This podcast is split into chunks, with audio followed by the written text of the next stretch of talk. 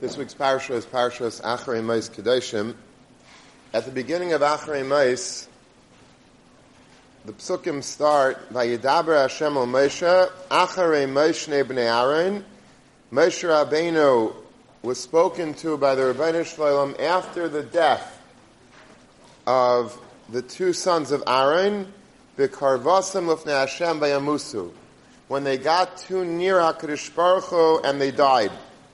And then the psukim continue that Moshe Rabbeinu told Aaron the laws of kahuna, and he says, Al Yavai b'chal es al HaKadosh, don't come whenever you want El HaKadosh, don't go lefnai v'lefnim whenever you want, and if you do, then you're going to die. So Rashi brings a mashal of Rabbi Lazar ben Azariah to explain the hakdama of the parsha in that it says Achrei Moshe Bnei Aaron. We know already that was a previous parsha. Why do you have to chazer over Achrei Moshe Bnei Aaron? So Rashi brings the mushal that somebody took sick and he was visited by a doctor. In those days, they used to make house calls, doctors. Today, you don't have that anymore, but they used to make house calls. And the first doctor comes into the patient and says, you can't eat any more of this type of food. It's not good for you. And you can't sleep on a certain type of bed. That's also not good for you. You have to take care of yourself. And then he walks out and he leaves. And the, the patient isn't really too impressed. And he goes back, of course, to doing whatever he used to do beforehand. A second doctor comes in to visit the patient and says, you're not supposed to eat certain foods. You're not supposed to sleep in certain types of beds. And if you do, you're going to die just like a certain person died in your situation with your medical condition. He had the same exact thing and he didn't listen to me and he died. Which do you think is going to make a bigger impression on the patient? Clearly, it's the second doctor.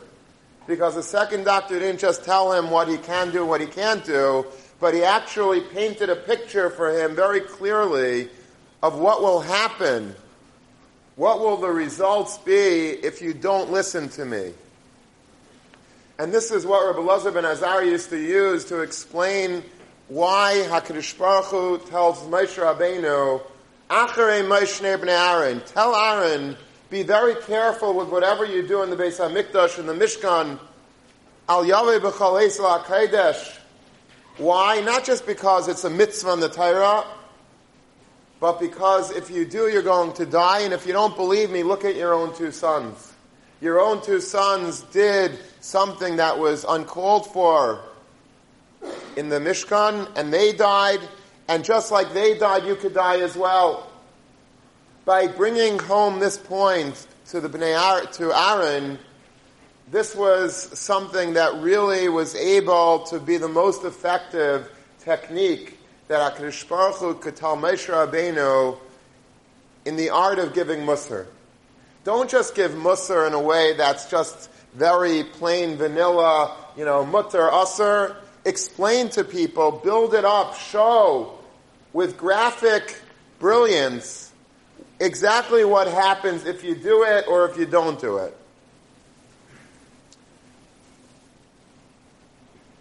And this is, of course, a tool that the Bali Musar say is so important for us to always use. The Kayach Hadimyan, or the Kayach Hatzior, the ability to visualize things, the ability to not just learn something, but to actually see it clearly, to focus on it, to be able to see the entire beauty, the panorama of the halacha, of the musar, of the, of the message. If it's not presented in a very lucid, clear, beautiful, graphic way, it will not do the same thing as just telling people right from wrong.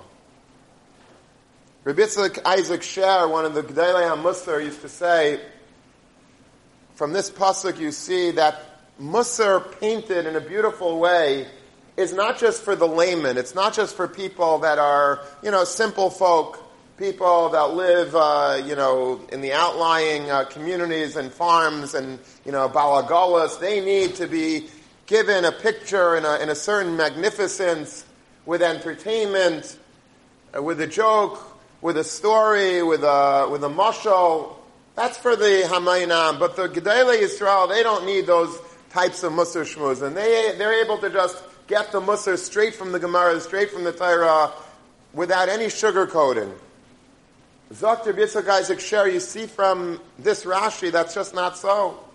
Aaron Hakayin himself, who was spoken to by Moshe Rabbeinu, who was spoken to by the Rabbeinu Shalom, they painted such a picture for Aaron Hakayin so that Aaron Hakayin would understand it with all with all the nuances, with all the magnificent facets of the halacha, it had to be painted even for an Aaron Hakayin. Aaron Hakayin lived only a few days ago with the death of his two sons. He surely remembered what happened to them.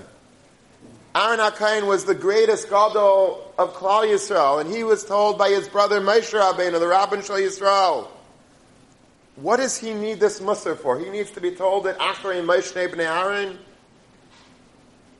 Zaktiv Shar, absolutely. Every single human being, the way that our brains operate is that we need to see it. We need to understand it. We need to be presented in a way that's palatable, that's understandable for everybody. Aaron Hakayin himself needed to hear from Moshe Rabbeinu, who heard from the Rabbeinu Shalom, Achrei Moshe Aaron. A doctor comes to somebody, he has to say to that person clearly, this is what will happen to you if you don't listen to me.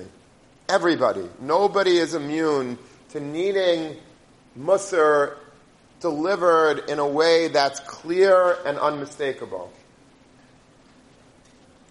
I always like to point out that whenever you see a vart from a gadol, like we just quoted this vart from a Yitzchak Isaac Sher, a lot of times, I think if you know a little about the background of the gadol, the vart becomes so much stronger.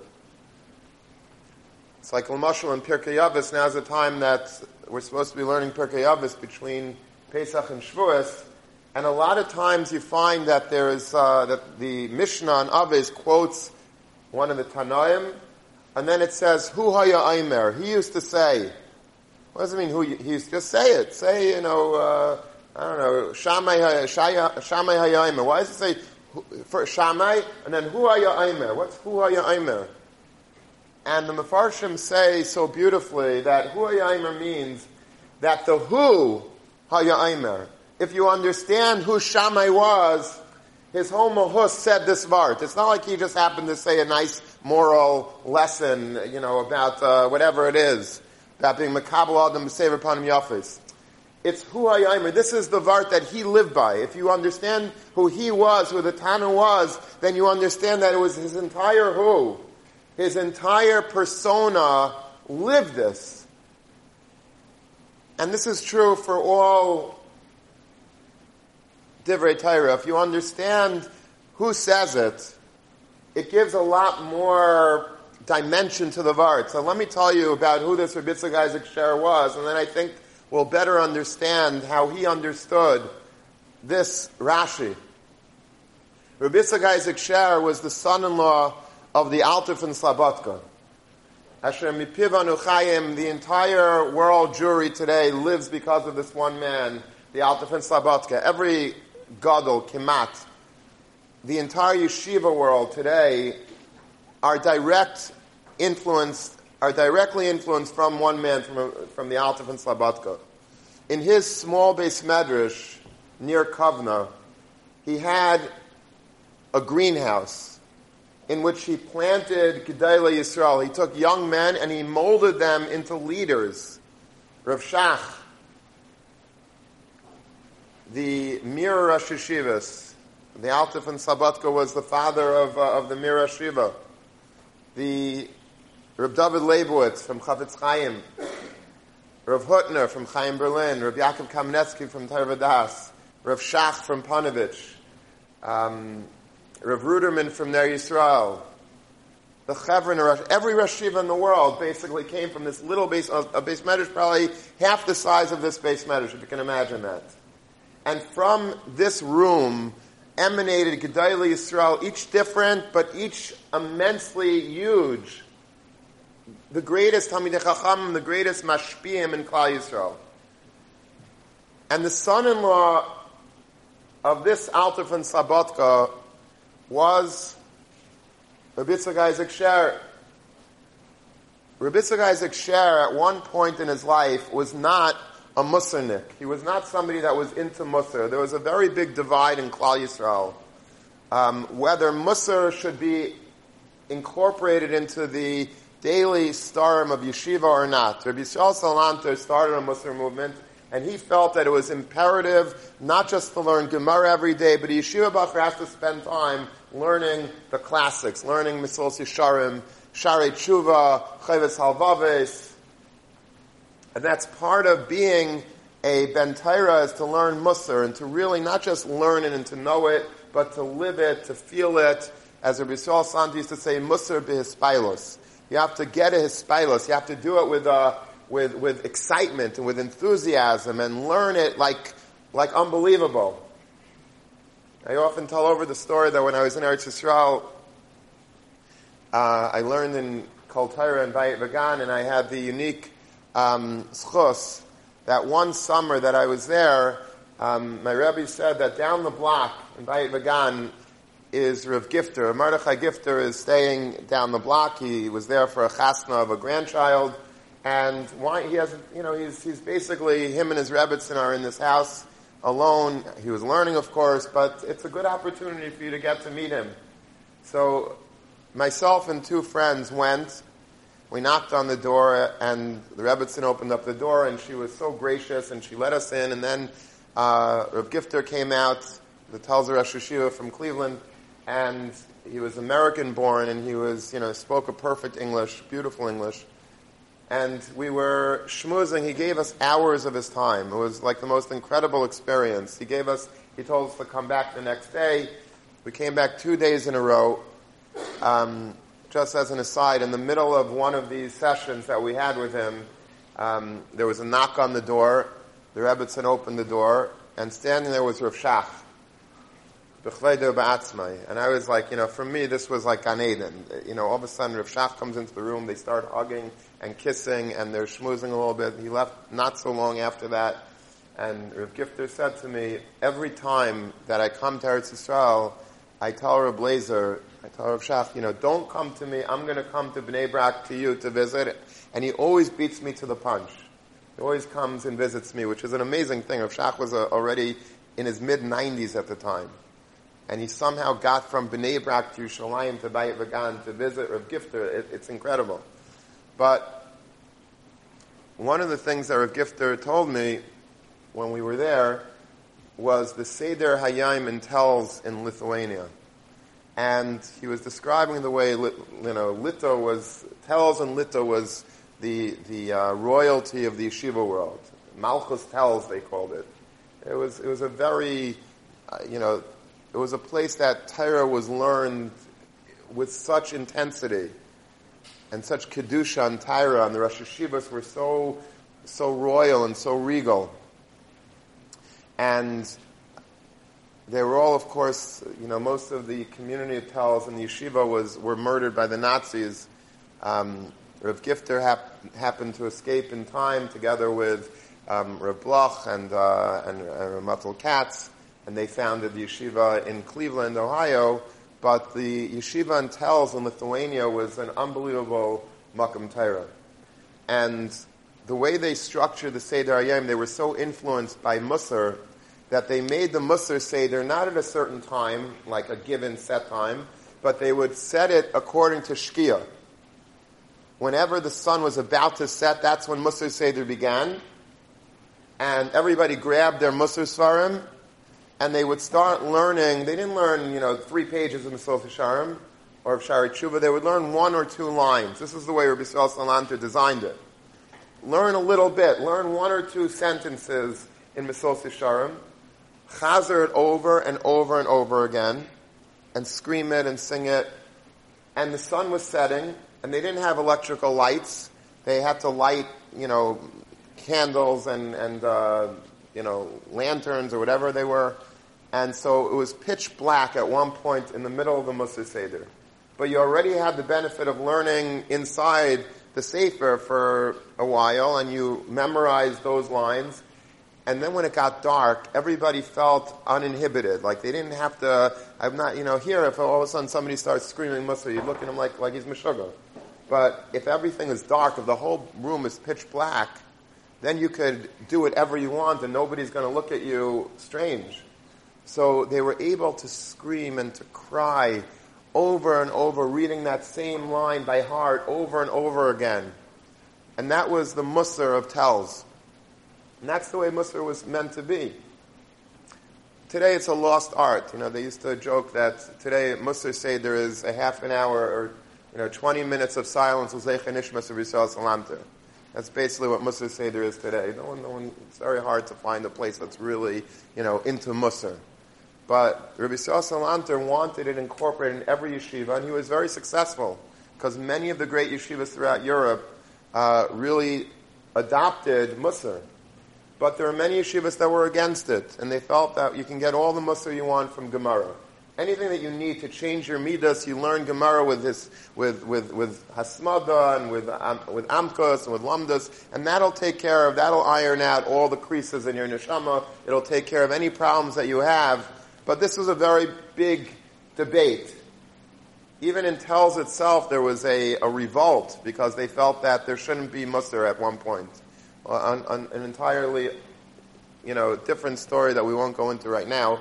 But it was a not, not a simple matter whether mussar should be incorporated officially into, into the yeshiva curriculum.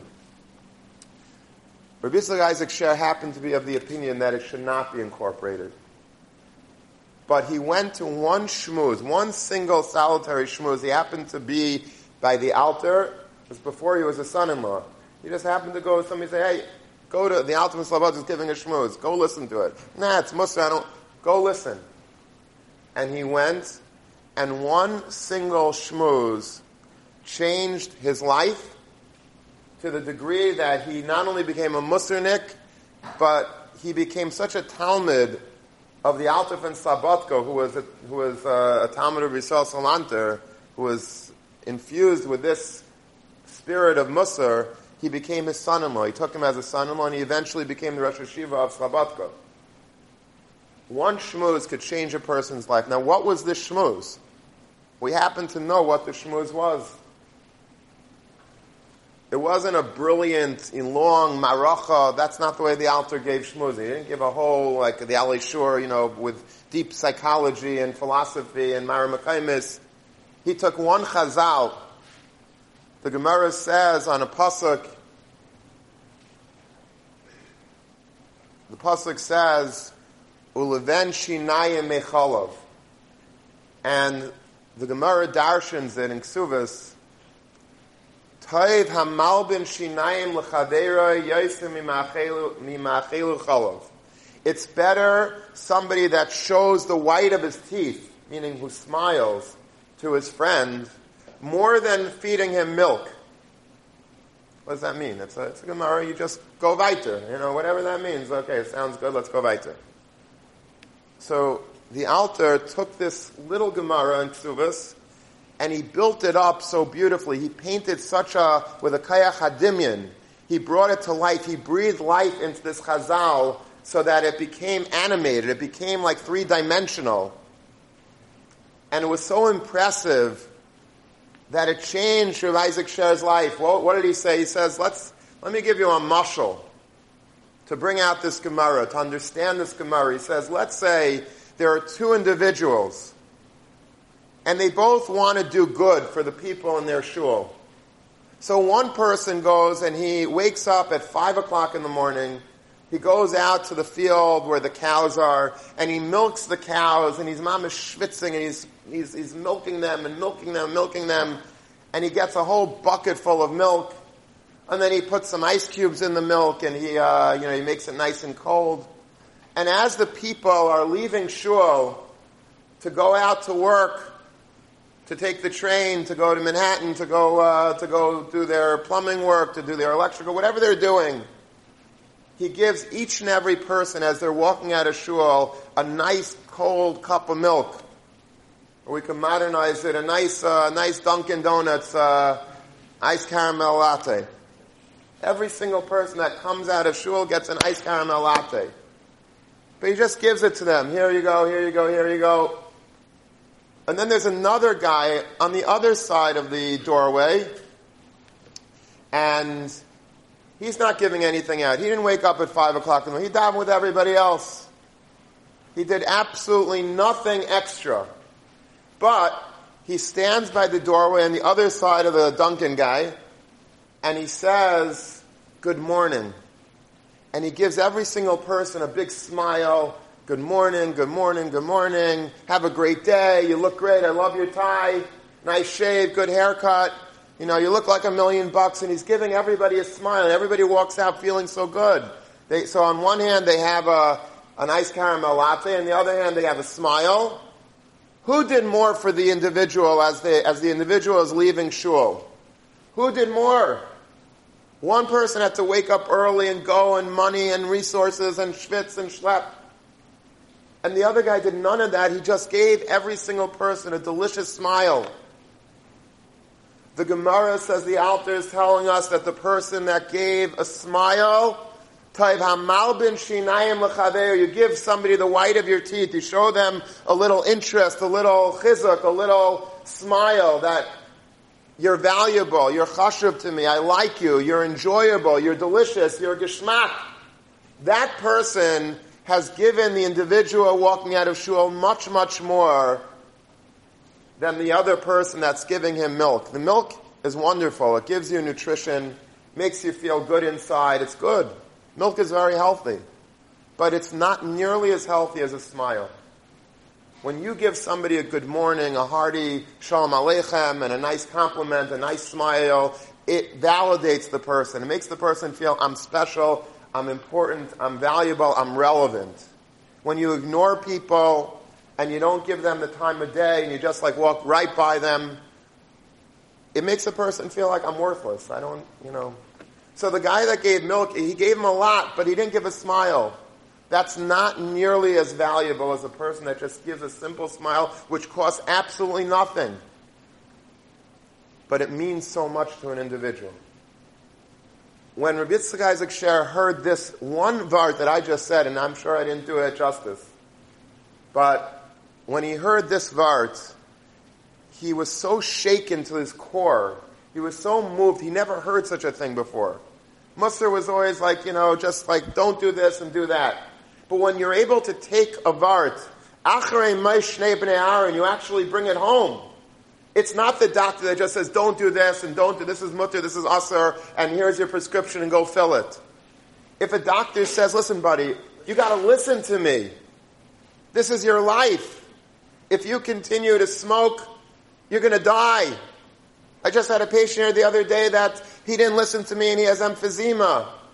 I just had a person that continued eating the way you're eating and it's not good. You, you get high blood pressure and heart conditions and you, it's not going to be good for you. I'm telling you. And you make it clear as day and you become graphic and you show him right from wrong in, in the most visual way possible. That is the way to deliver a message.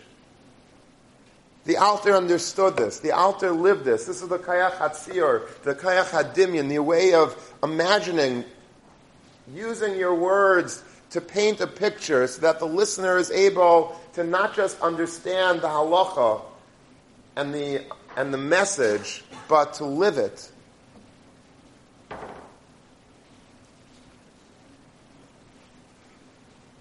And I think this is what inspired Rabbi Yitzchak Isaac Sher to say his Vart he says even an Aaron HaKayin needed to hear it this way. You could be an Aaron HaKayin. Yitzchak Isaac Sher was a gadol. He was a tremendous Hamachacham before he met the Alter.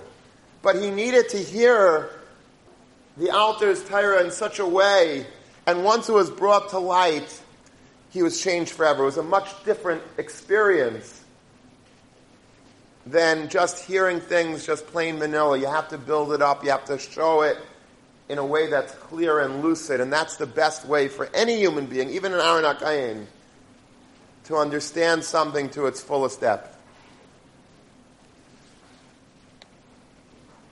Milanu Gadol, do we have a bigger Gadol in the past 300 years than the Vilna Gaon?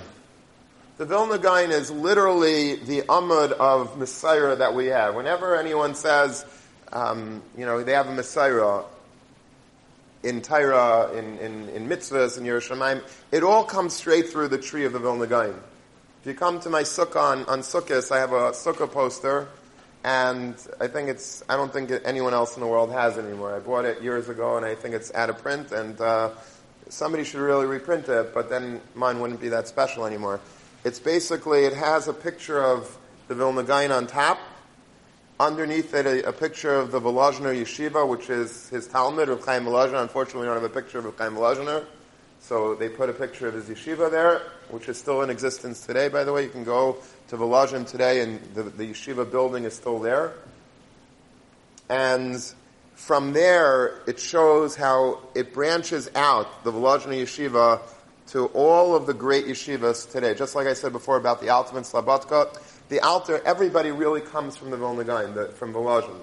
Everything, the Nitziv, and, you know, it says on the bottom, it has all the yeshivas today, and, um, you know, it includes literally everything from, from, uh, it's a very, um, you know, non-discriminatory poster. It wasn't put out in, in Lakewood, it wasn't put out in, uh, in, in Bnei Brak, it was put out by a company, Torah Lab. I don't know who that is but uh, basically, they, it's all inclusive, which is part of the beauty. So it has it has Chaim Berlin and it has uh, you know Lakewood and it has uh, Merkaz HaRav and it has uh, you know it has Rabbi Yoshe Ber Soloveitchik. It, it has everything in it, but it shows how every everything comes from Volozhin. All the Messiah that we have comes from Volozhin, which comes from the Vilna Gaon. The Vilna Gaon was undisputably the Gadol Hadar. He knew Kala Kula. He was just a Mayana Miskaber. He was the Messiah. He, he, had, he had everything. The Vilna Gaon was basically, he was everything. He was everything that we have is the Vilna Gaon. Now, and the Vilna Gaon was brilliant. Nobody could even understand him. He was, he was just light years away from everybody else. And yet, you would think, therefore, that he didn't need Musar. If there was a person in the world that doesn't need Musar, it's the Vilna Gaon. Vilna Gaon was, was Kodesh Kadashim. He was a Malach Hashem Tzavakis. But yet we have a letter, and I brought it in my book, Great Jewish Letters, that Rev, that the Vilna Gaon writes a letter to the Dubna Magid. The Dubna Magid was, of course, the master Magid. There was no greater Magid, more famous Magid, more, more brilliant creative Magid in the world than the Dubna Magid. He was the, the gold standard of Magidim. And he lived in the same Tkufa as the Vilna Gaon. And the Vilna Gaon writes him a letter when he was very old already. And he says, Yava Yedidi Lebesi, my dear friend, come to my house. He was summoning the Dubna Magid to come from Dubna, I guess, to, to Vilna and don't let your feet drag. Don't drag your feet. Don't delay your feet. Ruchi, because I need you to come to me to restore my soul. kepam and I need to occasionally have the pure joy of being in your presence, of hearing your mishalim, of hearing your musa, hearing your Torah. As soon as you get this letter, says the Vilna Gaon, Yizares nisiyosai, hurry up and travel to me. Val ya'achru, and don't delay. And we know, and then his son, the Vilna Gaon's son, writes another letter under that, that my father really means it, he really needs you right now, come ASAP. And he came. The Dubna Magid came. He didn't stop off at all along the way. We know that he went straight from Dubna. You get summoned by the, by the Vilna Gaon, you go. He didn't stop off at a 7-Eleven on the way to get a Slurpee. He didn't go to, he didn't go to a Howard Johnson's to sleep at night. He went straight from point A to point B. He didn't even go to the local inn. When he got to Vilna to unpack his bags, he took his suitcases straight into the house of the Gaon. And he came into the Gaon, and the Gaon was so happy that the greatest Balmusar, the greatest Magid, came to him to deliver a personal Musar Shmuz. That's half of the story. You're probably wondering, well, what did he say to the guy? How do you give Musar? Imagine if you were called uh, by Reb Chaim Kanievsky, you know, come to my house. He come to his house and says, give me Musar. I'm supposed to give Reb Chaim Kanievsky Musar? Okay, you should learn a little better. You know, learn a little more. Like, um, you make two siyam siyam on Kol Kula every year. Like, what, what can you tell Reb Chaim Kanievsky? And alachas kama v'kama, what can a person say to the Vilna Gaon? I mean, so the Vilna Gaon asks the Dubna Magid, okay, you're here now, give me Musar, come on, just don't, don't, you know, don't hold back, give it to me. And the Dubna Magid is saying, uh, excuse me, I, I'm, I'm, you know, I'm, I, I could speak to laymen, I could go to, from shul to shul throughout the countryside and give fire and brimstone, but I, I can't give the Gadol HaDor Musar. So the Vilna Gaon says, well, try, because I really need it. So the Dubna Magid thought for a second, and he said, there's only one thing that I could criticize Rabbeinu about, but you have to give me rishus to speak because otherwise I'm going to just be burned up. And uh, you know, it's you know, you can't give Musar to the guy and get away with it. You have to give me full permission, and I'm going to tell you something, and please take it the right way. The Vilna says, fire away, go ahead. He says, you know, the guy is living in Vilna. If you know, there was a shul in Vilna, the great synagogue of Vilna. You see pictures of it. You could find old pictures from before the war. It was destroyed right during the war, after the war.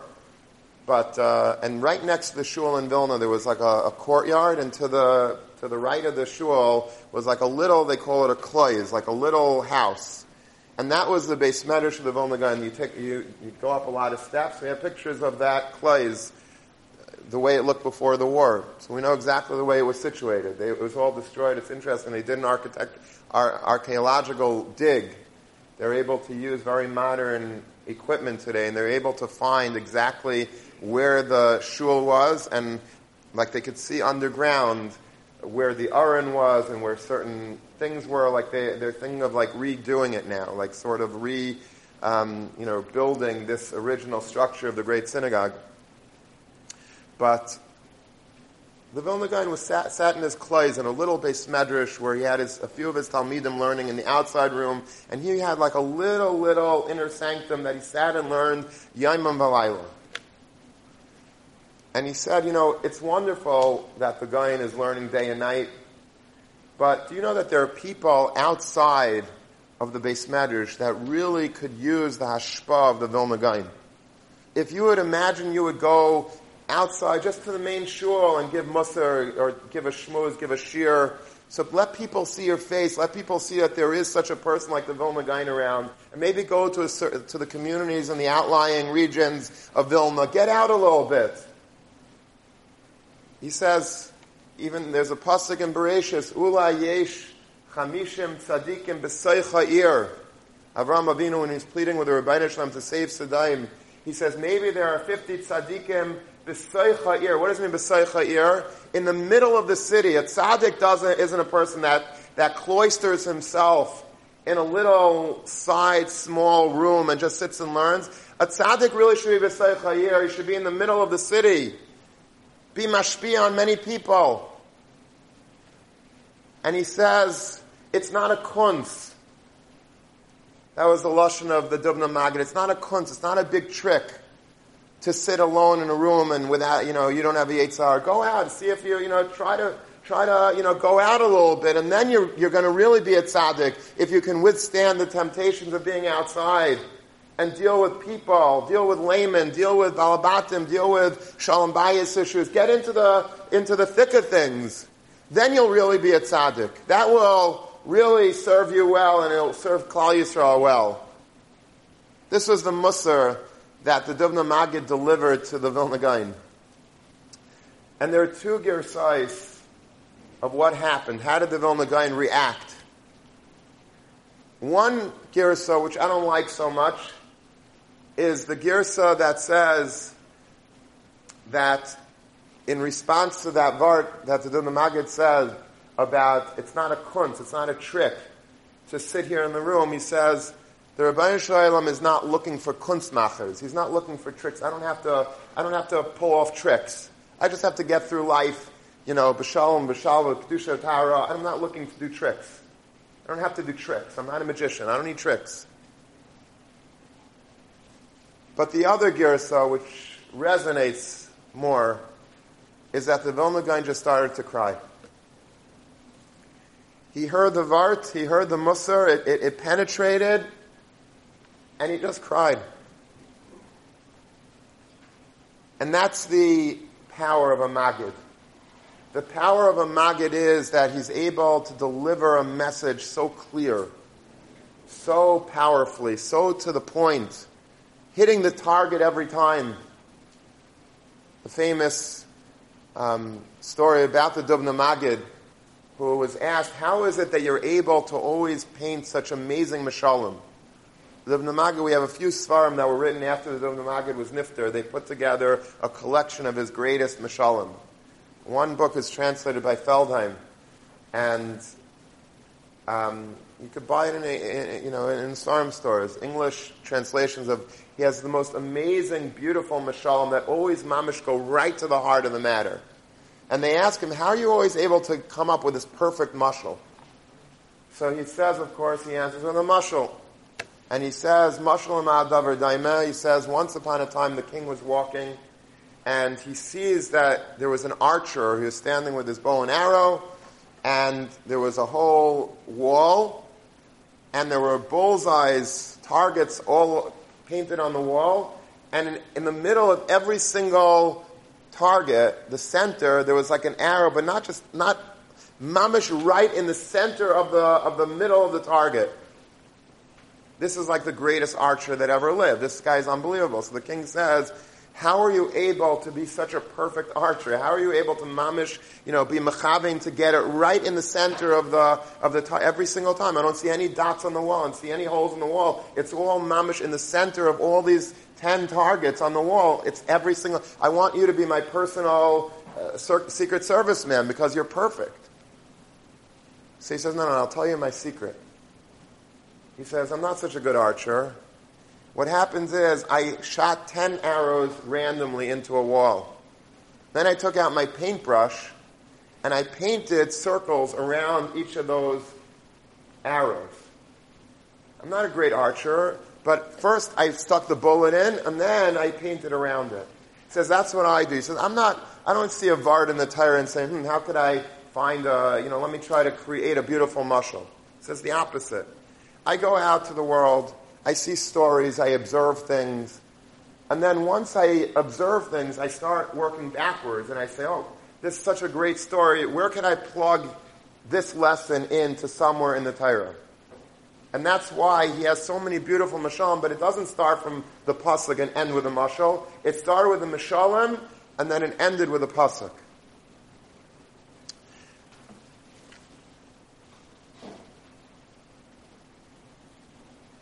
The greatest of the Magidim in the last 150 years, who also was a master at painting such beautiful, beautiful Musar shmuzin, was the Maggid of Kelm.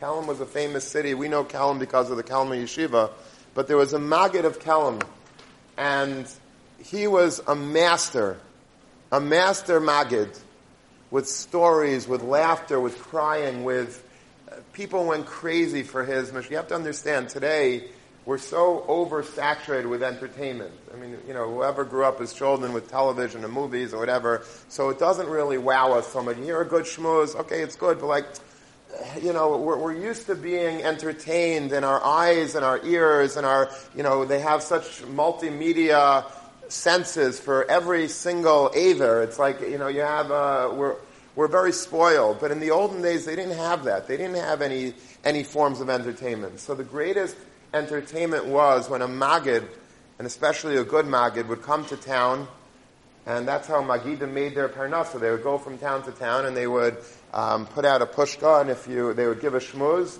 and if you liked him, you were inspired, you gave money, and they would go to the next town after that. So the greatest of all Magidim that would come to towns was the Maggid of Kelm. He was amazing.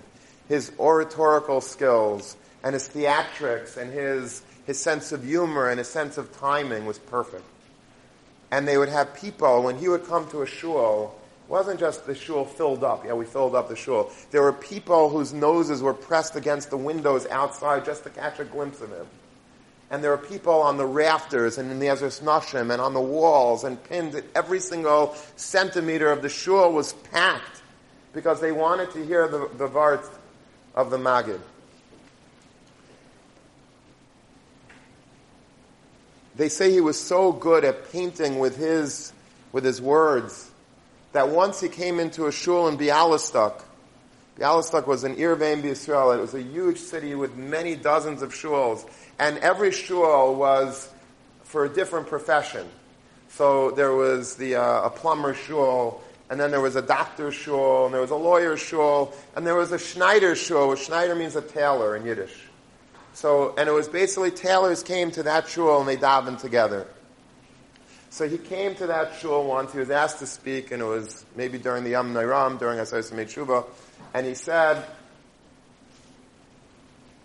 he was describing how the the Yom HaDin HaGadol is going to look, the great day of judgment is going to look for the people of Bialystok and the people that daven in the Schneider Shul. And there's going to be a debate in Shamayim if they're Zakai or they're Chayev, guilty or, or not. Ilam Habar, Gehenim, and everybody was like held, like enraptured by what he was saying. And he says that they're going to come up to Yom HaDin HaGadol and the Bas Kol is going to come, come out and say, Tailors of Bialystok, arise for din. And they say that in that shul, while they were listening this, all the tailors in that shul just stood up. They thought that they were already in Shamayim. They thought they were already transformed into another sphere. That's how powerful the Maggid's words were. The most famous speech that the Maggid of Kelm, I think, ever gave, and it's, it's, you find it in a lot of Svarim, they bring this down, especially the Svarim on Yom Neram. He said like this. He gets up and he says that,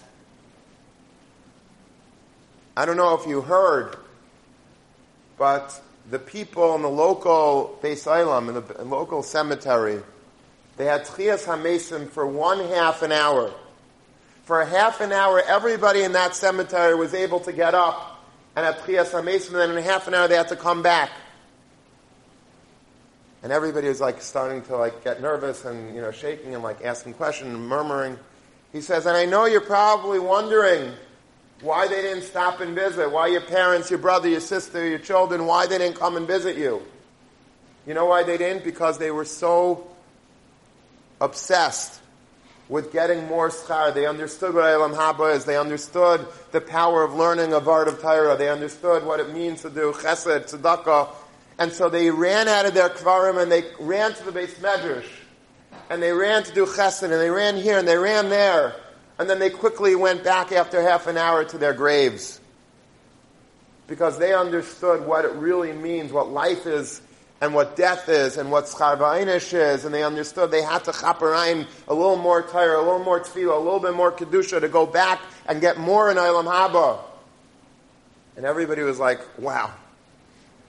And then he says, and let me ask you, Rabbosai, he says, so we have more than a half an hour to live. Should we be any less?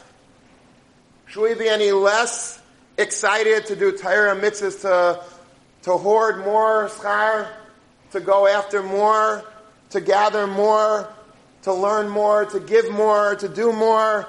We, our life is limited. We have to chaparayim. And then he let this sink in, and then he says, and who says that we even have a half an hour to live?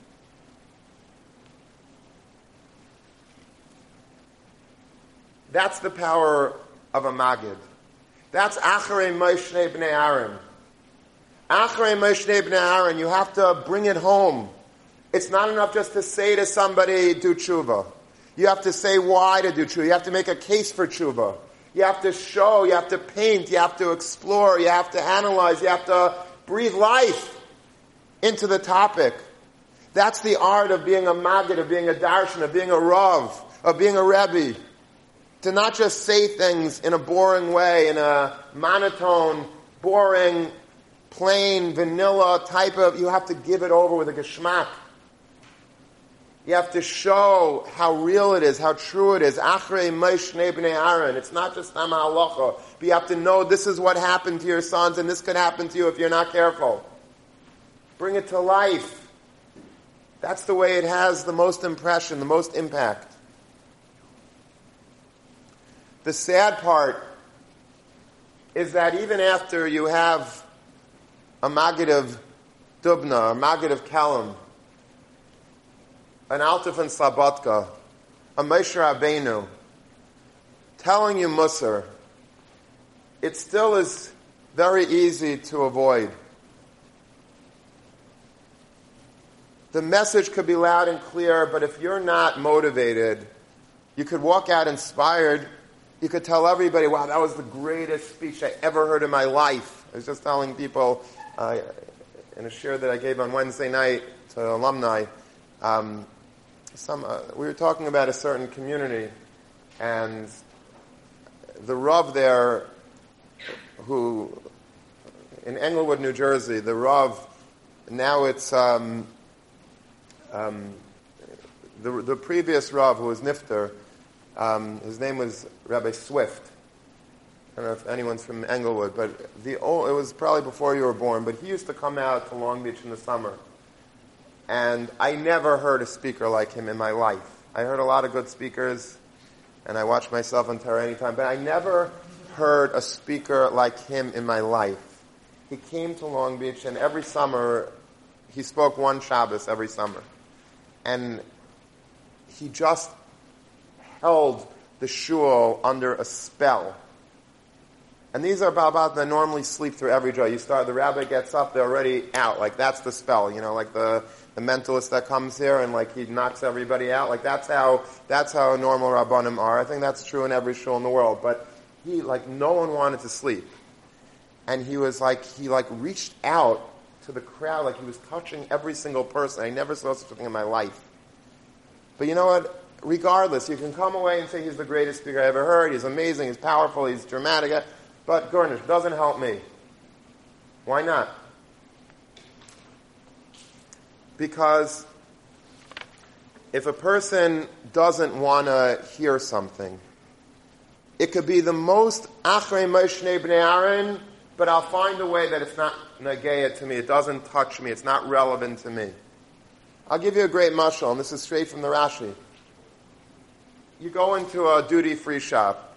You know, when you're coming back from Eretz to America, and you go into that, you know, the last uh, gate of, of Ben Gurion Airport, that's going either to Newark or to or New York. But you have a whole, you have hours. If you get there early, you have hours and hours to kill. So there's a duty-free shop. So you go in and you know you buy some uh, you know some chocolates to bring home or some uh, you know makeup or perfume or whatever. But then there's like cigarettes. There's schnapps, and then there's cigarettes. And the cigarettes come in these big cartons, and it says in huge font, like you can't get a bigger font on your computer. Smoking causes cancer. Smoking will kill you.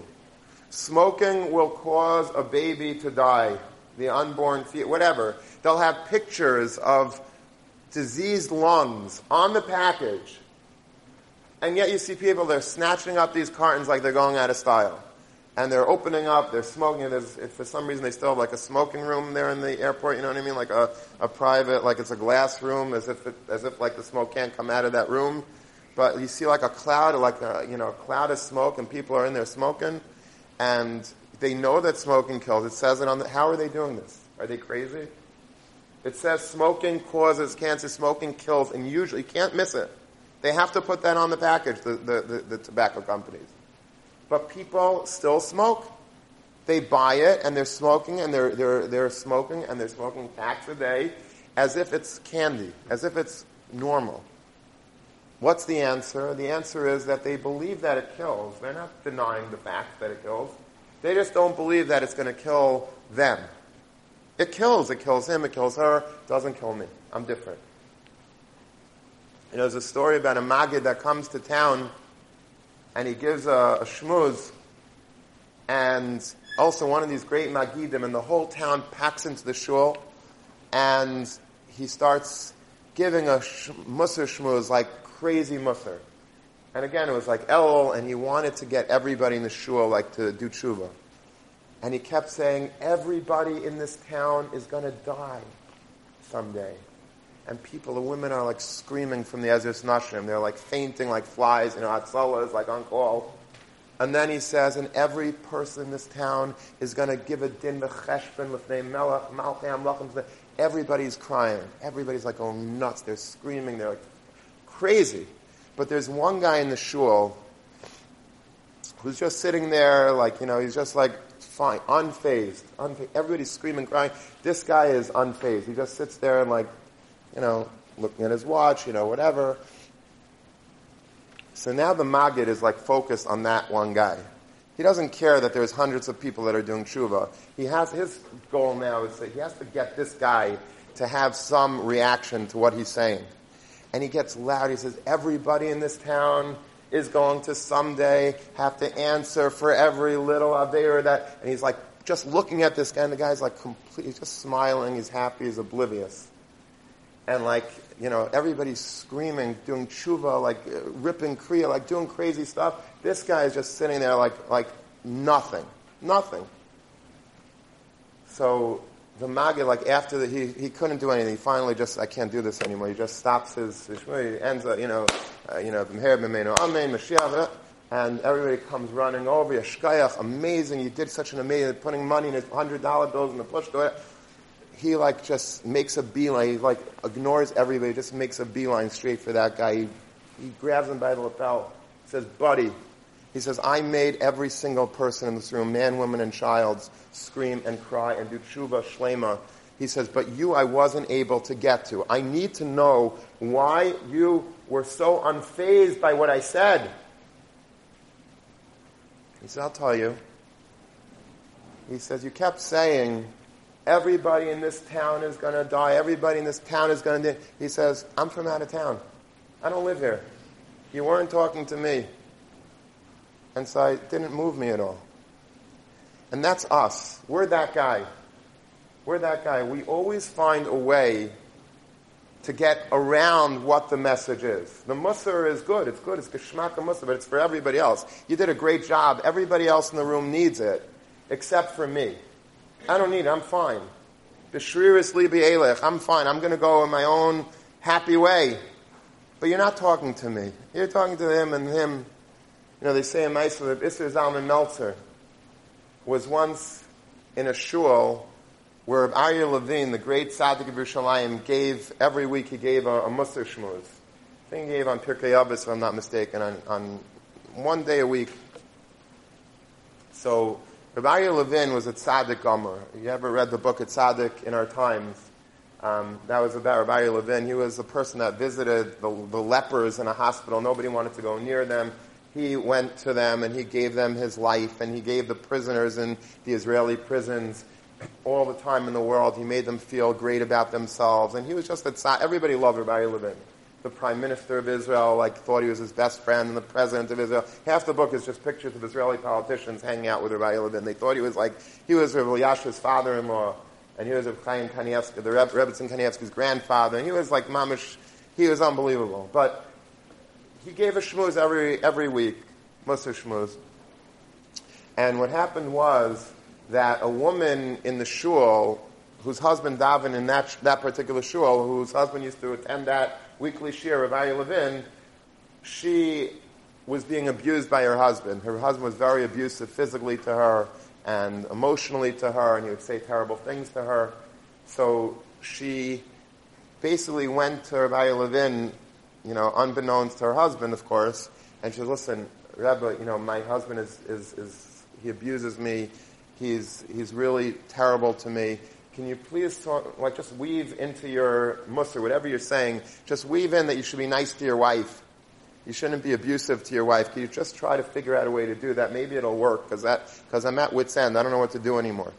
So he says, sure, no problem. So that that that the next year that he gave, he was speaking about this topic and he made a whole beautiful shmooze and he says you have to be nice to your wife and you have to uh, you know you can't abuse her and you know he was directing his words to that guy. And of course, that guy was just like sleeping or dozing off or whatever. But Rabbi Zalman Meltzer, who happened to be at that shiur, he was crying. And he was not just I'm crying, he was bawling. And he was like shaking. And afterwards he says, Rabbi thank you so much for speaking to me. He says, I really needed that mussar. He says, I wasn't speaking to Rabbi Zalman. I was speaking to somebody else in the shul. What, what do you have? This has nothing to do with you. You're the last person. He says, no, no, no, I need it also. He says, sometimes my Bela Hinda, that was the name of his Rebbitzin, Mr. Zalman's famous Rebbitzin. In my book, Great Jewish Classics, I have a, uh, um, a whole, on, on, when I speak about the Svarim, so the, uh, the Even HaEzel, which is Rabbi Zalman's Sefer, it was, uh, she's a very integral part of that Sefer. Because she encouraged him to put together his chiddushim, to, to write it, she would write over the notes. She had a very neat handwriting, so she, he would dictate to her and she would write it over. She was also a very big Mulumedis. I just saw this week in a different Sefer that Rav Shach was speaking to a group of Gedolei Yisrael, and they were speaking about a certain uh, Taisis, and he quote, Rav Shach quoted a pasuk, and this Bela Hinda happened to pass by. She says, Rav Shach, he quoted the pasuk wrong. He said an extra word in the pasuk. He says, no, I didn't. Look, he pulled out the Taisis, he showed her, he said, she said, well, pull, pull forget the Taisis, pull out a pasuk, pull out a Tanakh. And sure enough, she was right. Taisis was sort of misquoting the pasuk. He was just like speaking out the vart of the pasuk, but he wasn't quoting it verbatim. And all the Gedolim had no idea because we only know psukim from Gemaras. You know, women actually know psukim from Tanakh. So, so he says sometimes when when when the Rebbe, when I'm giving over, when I'm dictating to her, you know, my chidushim, and she's writing it over, Rabbi Zalman said that. I, uh, by the way, and in my sefer I have a, a picture of Rabbi Zalman and his Rebbitzin. If you want to see what she looks like, I have a very good, and I colorized it. So it's a, it's a very chashuv picture of the two of them together. Um, not everybody was so happy that I did that, but that's a whole other shmooze. But um, the uh, no, they don't mind having women. They just don't feel that if there is a husband and wife together, that that's appropriate. They felt that's like a personal thing. I don't agree, but okay. So he said that that uh, sometimes I, I, could I could get a little upset with her if she messes up, if she misunderstands, if she ri- mis- writes it in the wrong way. Sometimes I, I, I flare up a little bit, and uh, you know, Rabbi Zalman's flare up. However, that should be our you know that that should be our good Shabbos. You know, like he's not he's not flaring up, but on his level, he felt that he Taka could make tikkunim, and he felt like that everything Rabbi Levin was saying about this real abuser was uh, applicable to him that's the right way to hear Musar. The right way to hear Musar is not to right away deflect the Musar to the rest of the room and feel that I'm good, but deflect away from the whole room, meaning say everybody's Kedoshim. The Amir Kulam said everybody's fine. The Musar is to me. Achrei Moshe Bnei Aaron is to me. I think that's why HaKadosh Baruch Hu says in the next pasuk, Daber al Aaron achicha. HaKadosh Baruch Hu says to Moshe, Achrei Moshe Bnei Aaron, Daber el Aaron Achicha. Why is that the Achicha? Achicha. We know Aaron. Which Aaron are we talking about? It's Aaron, obviously, it's Aaron, your brother. We're talking about the mitzvah of Kohen Gadol. There's only one Kohen Gadol. There's only the one Aaron in the Dar that's the Kohen Gadol. Wasn't he Daber Aaron Achicha, your brother? I think maybe this is the Vart that HaKadosh Baruch Hu said, when you give Musar, make sure that Aaron understands that it's him I'm talking to. I'm not talking to another Aaron. You can't, you know, duck and, and, and hide from the Musar. It has to be Dabrel Aaron Achicha. It's to you I'm saying it. And you have to be Makabalit. Musar has to be a direct, you could speak to a room of a thousand people. The Maggid is supposed to understand that I'm speaking to a thousand people, and every one of those thousand people have to understand that the shmuz is to me. That's the only way that this is going to work. It's Dabrel Aaron Achicha. Has to be directly to the right address. The shmuz has to land on the doorstep of each and every person. This is the art of public speaking. This is the art of a darshaner, of a magid, of a gadol, of a rav, of a rebbe, of a chavrusa. You have to say things in a way that's articulate, that's personal, that's exciting, that's animated, and that finds its mark. If you're getting up and you're giving a musar shmuz and it's not negeya, then don't give it. If you're not able to bring it home properly, then don't give it. If it's not going to be properly understood or properly received, then don't give it. You know, Rav Dessler used to say that it takes him about, I think he said maybe 18 hours to formulate one shmuz that was maybe an hour long. What took 18 hours? Rav Dessler was brilliant. Rav Dessler needed three seconds probably to write a shmuz. But it was the way you craft it, the way you say it, the way you don't say it. What you should leave out is important. The words, the metaphors, the, the mashalim. There's so much that goes into a, a into a drasha, into a speech. And this is, I think, the Makar. Our parsha is the Makar. Achrei Mais Shnei Bnei Aaron HaKadosh Baruch is telling everybody that's in the business of giving over Torah, Musar, Teichacha, Ava. It has to be done dramatically. It has to be done graphically. It has to be done beautifully. And that's the proper way to give Musar. That's the proper way to give over the Torah Hashem. And Mitzvah Hashem, we should all be zocheh to have opportunities to give over Toras Hashem to other people because it's not just for us. Like the Dubna Magid told the Vilna Gaon, it has to be B'soch Ha'ir. You have to be Chamishim Tzadikim B'soch Ha'ir. You have to go out. You have to give Torah, whether it's in the summer, whether it's on Yom Tovim, Bein Hazmanim, after you graduate. You have to volunteer giving Shiurim. You have to make your, whatever you're doing, whether you're a Rav or a Balabas, whatever it is, give over Torah to other people, but do it carefully, do it properly. And miss Hashem, you will always hit the mark. Have a good Shabbos.